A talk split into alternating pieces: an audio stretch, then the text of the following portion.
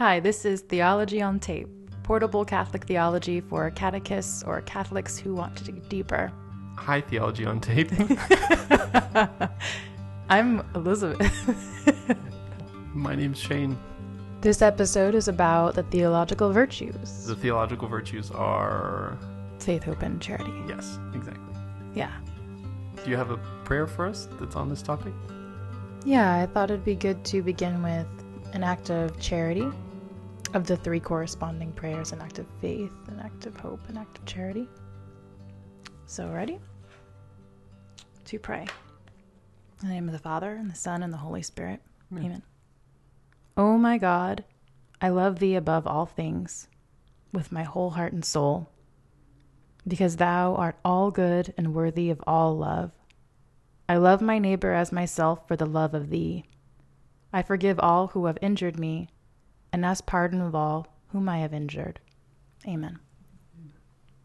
All right, how do we distinguish between the cardinal virtues and the theological virtues? So, the cardinal virtues prudence, justice, temperance, fortitude these are all ordered to, or they correspond to our human nature.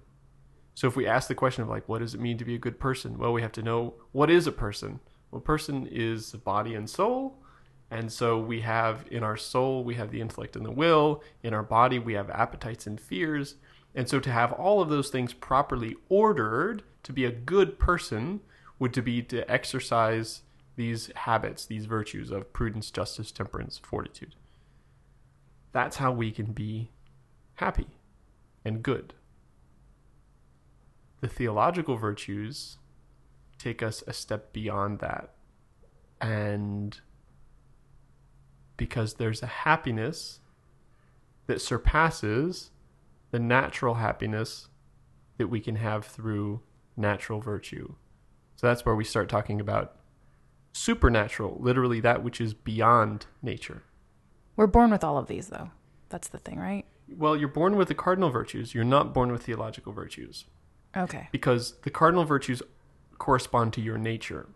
As a human being, you have something approximating all of those virtues innately within you. It's responsible for you to exercise them and therefore to strengthen them, but they are they are within your natural capacity to exercise because they're part of your nature. They're built into you. The theological virtues go beyond your nature, supernatural. So, in that sense, you are not born with them. You don't have them innately faith, hope, and charity. By the way, I use the term charity rather than love. They technically, it means love. It's we're using the Latin caritas, which means love. But I like to use the word charity because it distinguishes it from love that we use in an ordinary sense. So I don't mean if I just say love, we're talking about love, love, love. People have all the word love has too many connotations already. So I want to use a word that's a little more foreign.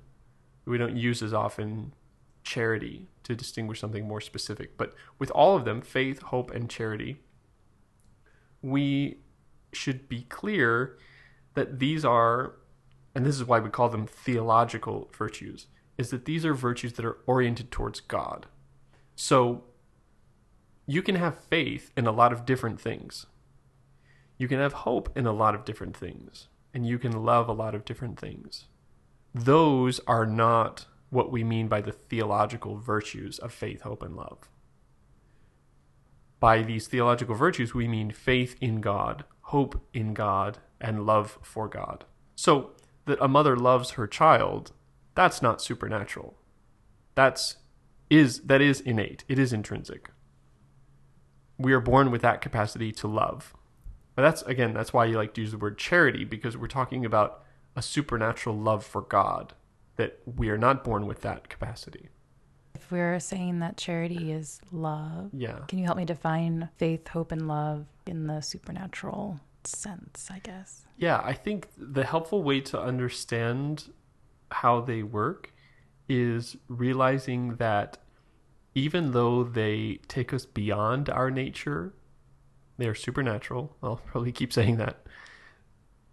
They are still built on our nature. This is an important, by the way, this is an important Catholic theological concept, which is that grace builds on nature.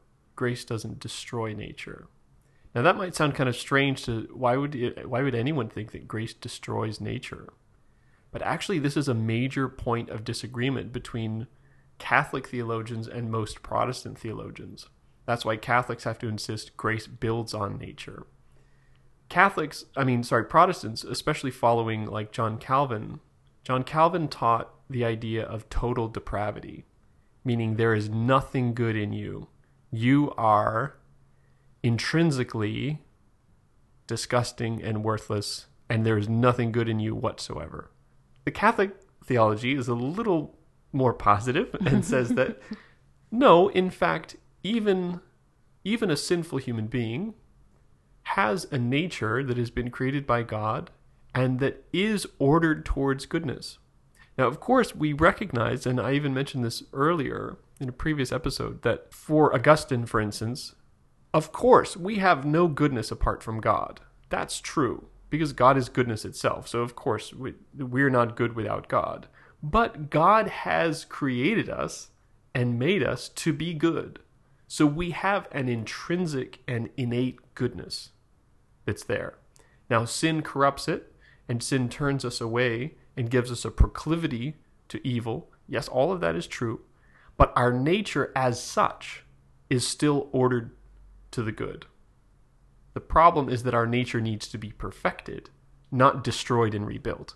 And that's the difference between what we might say the Catholic view grace perfects nature, grace builds upon nature, it restores it and uplifts it, rather than a, maybe a more Protestant view, which would dis, which would say we need to get rid of everything about you, and God's going to start fresh. So, for instance, for Protestants, you do not cooperate. You don't even really cooperate in your salvation. You contribute nothing to it. Whereas the Catholic would say, well, of course, we we have nothing to give that God Himself didn't give us. That's true, but God does give us the the grace, and He gives us a, a certain power of will and nature, such that we can cooperate. Of course, without God, it always goes without saying. Without God, we couldn't do any of this. Mm-hmm. Without God, we wouldn't exist. So that goes without saying. But God does create us in such a way that we really do cooperate with what God is doing. We are really involved. I don't want to get the, like, get into a argument against. Yeah, no, um, go ahead. Any Christian faith, but it does seem like it's like as Catholics we we are more proactive. If if if we keep this in mind yeah. that it's it's on us. Well, you can see why it would be a fine balance though, right? Because on the one hand, you don't want to fall into the trap of saying that we're good and our goodness uh, contributes to God in such a way that that we we are somehow independent of God. That would obviously be too far. And the Catholic Church has definitely rejected that idea. We don't have any goodness apart from God. So the Protestants really want to emphasize that part of it, but I think in maybe overemphasizing that, they lack or or sometimes gloss over the fact that no, something really is expected of you of course it's God working in you, but it's still your responsibility. It's not just you do nothing. You work, but you work because God is working within you. The the analogy that Martin Luther used for justification, for instance, was a, a snow-covered dung heap, right? So like what you are really is dung, mm-hmm. but uh, you are covered by the righteousness of Christ, which is this blanket of snow. A Catholic version of justification says that no, God doesn't just want to cover you in a blanket of snow. God wants to actually transform you in such a way that now you are who God wants you to be.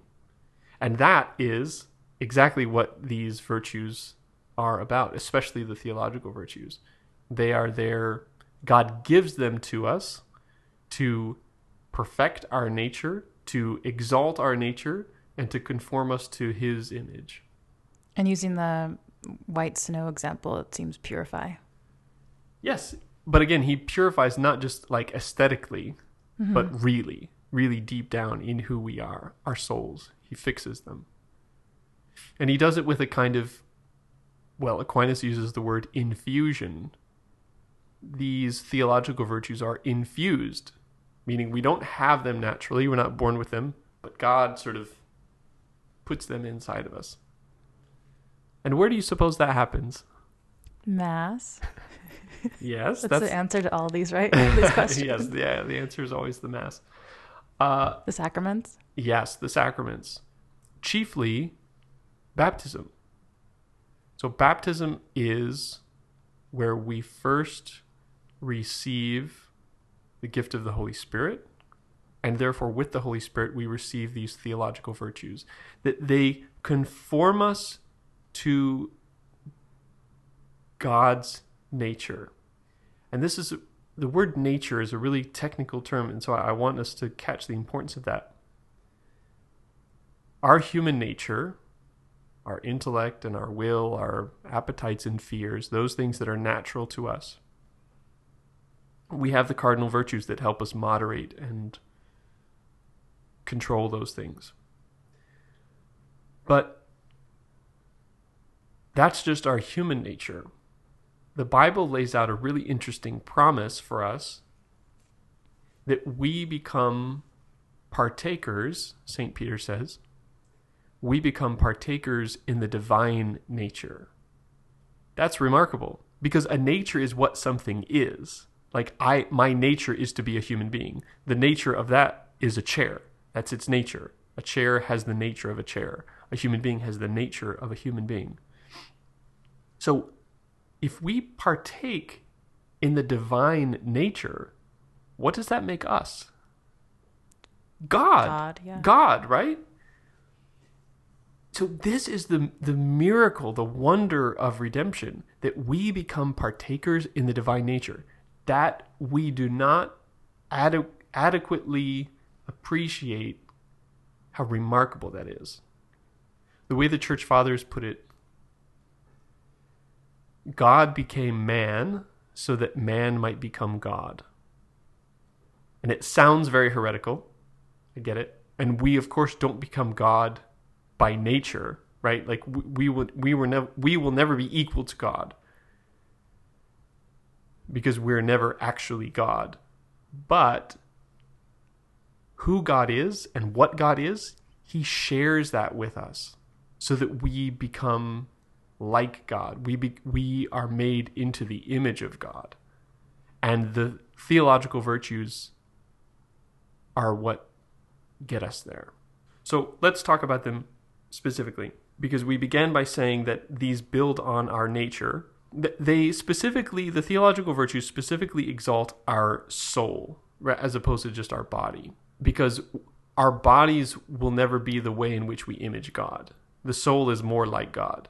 So God takes the soul and that's what he's working with to conform it to his image. So the soul has two basic operations. Do you remember what those are? Hmm. The will That's one. and something else. So the intellect oh yeah. and the will. okay. So the intellect is how we understand things, the will is how we choose things. If God is going to take our soul and take those operations and uplift them and perfect them, the perfection of the of the intellect is to orient it towards knowing and understanding something that it's beyond its natural capacity to know and understand. Which is to say, we do not have the natural capacity to know or to understand God. But God wants to give us that ability. And so he gives us the virtue of faith. Faith is not knowledge of God, but it orients our intellect towards God such that we begin to have a knowledge of God. We are oriented towards a knowledge of God. And through practicing the virtue of faith, our intellect begins that process of preparation by which we someday will be ready to see, to know, to understand God.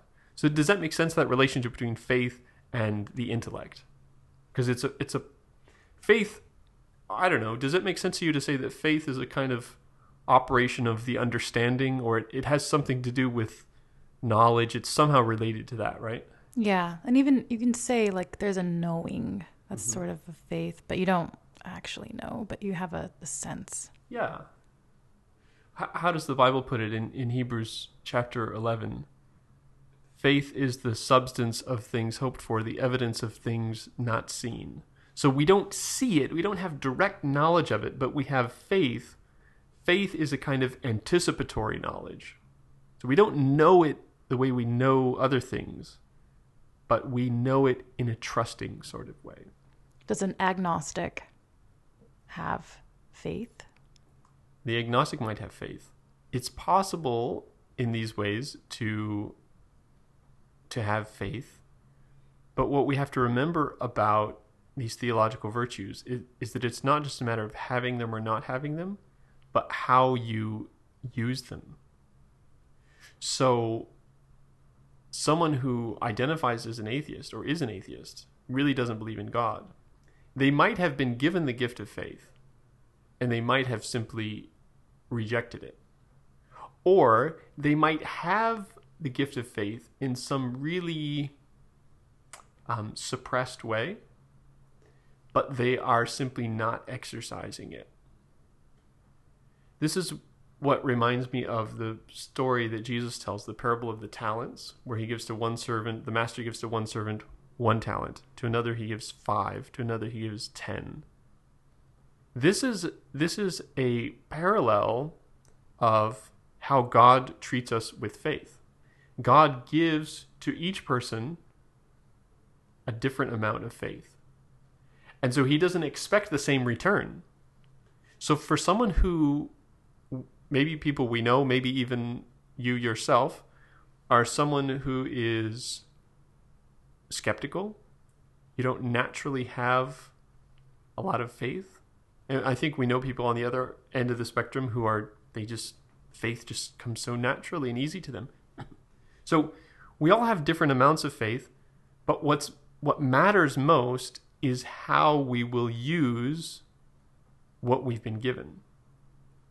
So someone who is not demonstrating faith might have faith in some way, but they're simply choosing not to exercise it, in which case it will deteriorate and it can be lost. I'm thinking of um, like Mother Teresa. Like she was in that. I guess like she was in a huge. Um, she had a huge span of desolation. Yeah. So I would guess that she was given a large, a large quantity of faith, like bestowed like a lot of faith, but then in her struggle, feeling apart from God Yeah. because she used she strengthened her faith so much that she was able to survive that period.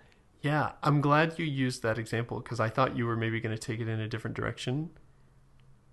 But that's right. Someone who goes through, like Mother Teresa did, long periods of her life without any sense of God's presence, you might say, and this is what I thought, and I'm glad you didn't, but I could see someone hearing that and saying, like, oh, well, then she didn't have much of the gift of faith because you might be tricked into thinking that faith is something that accompanies you with a feeling but it's not. It's it's the work it's the virtue it's the habit of remaining oriented towards god even despite the feelings of god's absence. So having a strong faith does not mean that you will always be keenly aware of god's presence or that you'll feel it in some way but that you will continue to live and to act with that trust that is oriented towards a knowledge of God, even when you don't have the feeling for it. So yeah, that's a that's a great example. And it's just another way of thinking that it affects people across no matter what your religious, um, like if you're in religious life or if you are a lay person, Mhm. that it affects a saint now, actually. That it affected a lot of the saints have gone through these periods, right? Yeah, yeah, we should never, and this is again an important point that we should never confuse God with our feeling of God. And we should never, as we're talking about faith, we should never confuse faith with a feeling. Faith is something that you exercise, as you were saying, probably most especially in moments where you don't have good feelings. When you don't feel God's presence is when you need faith most of all. So, yeah, that's right. How does hope play into that? I guess like maybe in that same period you are you have that hope that Yeah, I for a long time I struggled with distinguishing faith and hope because they seem in some ways that we use them they might almost be synonyms. Faith and hope. They're they're definitely similar. There's no question about that. But I think what helps us really distinguish between faith and hope is to realize that they are that they are virtues that are related to two, to two different parts of the human nature. So whereas faith is the uplifting of the human intellect to know something beyond what it naturally has the ability to know, hope does the same thing with the human will. So that our choices and what we desire, what we aim for in life, that is what is being raised. So to say that we have hope is to say that we desire things that are greater and we we make a choice for things that are greater than we would have the natural capacity to choose or to desire. I think hope has a very natural or a kind of obvious um, implication in terms of how we live our lives because we live our lives with hope when we don't put all of our stock in the things of this world. Anyone who lives their life in the light of the world to come is living with hope. Like if I'm willing to give up something in my life and make a real sacrifice for the kingdom of God, that's hope. That's hope because if I didn't really, really believe in God, if I didn't really hope in what God was going to do for me in the life to come, why would I make that sacrifice? Why would I do that? I think the best example of this, the most beautiful thing, is especially women religious who live in cloister and they dedicate their lives to prayer entirely we all maybe know people who are religious um, priests or sisters, things like that. And it's beautiful. It's a beautiful ministry to dedicate your life to contemplation. But most of the people that we know who are dedicated to a life of contemplation, they still are out there in active ministry. They're still out in the world in some way. But people who leave the world behind entirely to go into a cloister and to say, I'm going to pray every day, all day. That's my vocation. That's my calling in life, is to pray. If you didn't believe in the power of prayer, how could you ever do that? So it's a beautiful testimony to, I think, this virtue of hope, because their life is radically reoriented in a way that if God didn't exist, what they're doing would make no sense. Uh, faith and hope, I see them just I guess uh, we'll see with charity, but it seems like you can't have one without the other two. Yeah, you can't hope for something that you don't believe in. So faith is a kind of antecedent. In the same way, I guess that the the will proceeds from the intellect, meaning it's a fancy way of saying you choose things based on your understanding. Mm-hmm. Your will is a product of your intellect. If you didn't have an intellect, you wouldn't have a will. So it would be the same with hope and faith. If you don't have faith, you couldn't have hope. Does charity go back to the soul?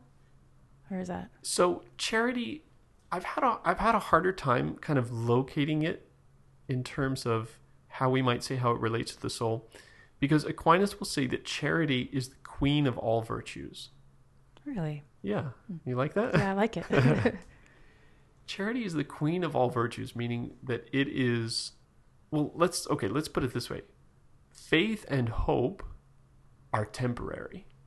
In hmm. heaven, we won't have faith and hope. Oh. Right? Yeah. Because in heaven, we don't need faith to point us towards knowledge of God because we will have knowledge of God. We will have faith realized. Similarly, we won't have hope because hope points us towards something that in the future and in heaven we possess it. So faith and hope pass away, but charity doesn't. I think that charity is grounded in some way in faith and hope. As we would say, you can't love someone that you don't know. Charity emerges out of faith and hope, in some sense, you might say, or at least it's predicated on them. But what Aquinas means when he says that charity is the queen of all virtues is that charity flows down into all of the other virtues and perfects them and raises them up to something that would be even greater. So, how can we get at what charity means? And again, this is why I use the word charity and not love, because yes, it is love for God. And it's very important to that at least we get that part clear. That by this theological virtue, we don't just mean like, like I said before, the, the love of a mother for her child. By love for God is this higher supernatural thing, something that doesn't come naturally to us, something that we're not born with. It's a love for God that God Himself gives us. And so the way I think we can describe it is charity is like this supernatural link. It's this it's it's the bond that we have with God. It's what literally unites us to God. So we were talking before about uh, being partakers of the divine nature and being made like God. Even as the church fathers would say, man was made God that God, or God became man that man might become God. We become united with God. We literally share in his nature by charity. In the present tense. Yes. Not just the future tense. Not just the future. be. And that's the remarkable thing is that faith and hope point us towards the future. Charity is something that we have now and is something that we will always have. So charity right now, and that's why I'm trying to I'm you know, I'm falling short in words to describe what it means for charity to unite us with God because charity is what we will possess for all of eternity. Charity is heaven really it's charity is already heaven so charity is eternal life. I mean the, we could phrase it however you want to. But what we will experience for eternity we begin to experience now. And that is charity. And that's why you see the word love just doesn't do it adequate because we love i mean my goodness i love football. That's that has nothing to do with what we're talking about. Charity is this conforming of our nature to god's nature. It unites us to god. It's it's it's the most remarkable thing in the universe uh, and it transforms everything else that we do that's why it's the queen of all the virtues Are there um so with the cardinal virtues there are the vices, the opposing vices. ah yes so With with faith, hope, and charity are there opposing ye- vices? Yes and no. Okay, so vices. I'm glad you brought this up because I don't think we talked about this explicitly before. But this Aquinas gets from Aristotle that virtue always resides in the golden mean, the middle point between two extremes. So, for instance, let's say with the virtue of fortitude or courage, there's a vice on either side. You can have not enough courage, which is to be cowardly. You can also have an excess, which would be to be foolhardy. Mm-hmm. Right? Okay, so all the virtues are like that. There's an excess on both sides. Even with faith and hope. With faith, you can have a lack of faith. That seems obvious.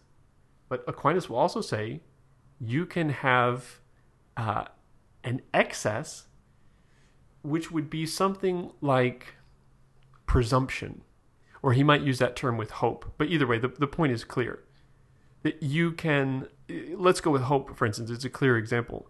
The, the sin of presumption, a kind of excess of hope, is to say, oh, God's going to reward me for sure. I have such confidence in the reward that God has for me that I've now become blind to my own sins. And so you are taking advantage of what God has held out for you and you've fallen into an excess. So you can have a deficiency of hope, which would be despair. You can have an excess, which would be presumption. The virtues are always in the middle of two vices, except for charity. And this is where Aquinas is getting at this idea of because charity is literally the indwelling of God's presence, we always, always, always are growing in charity. There's no such thing as an excess of charity because charity is what is expanding our hearts and giving us that capacity for God. And so we want as much charity as we can get. There's no upper limit. But there's an um, absolute zero. Yeah, charity, right. sure. Exactly. Exactly.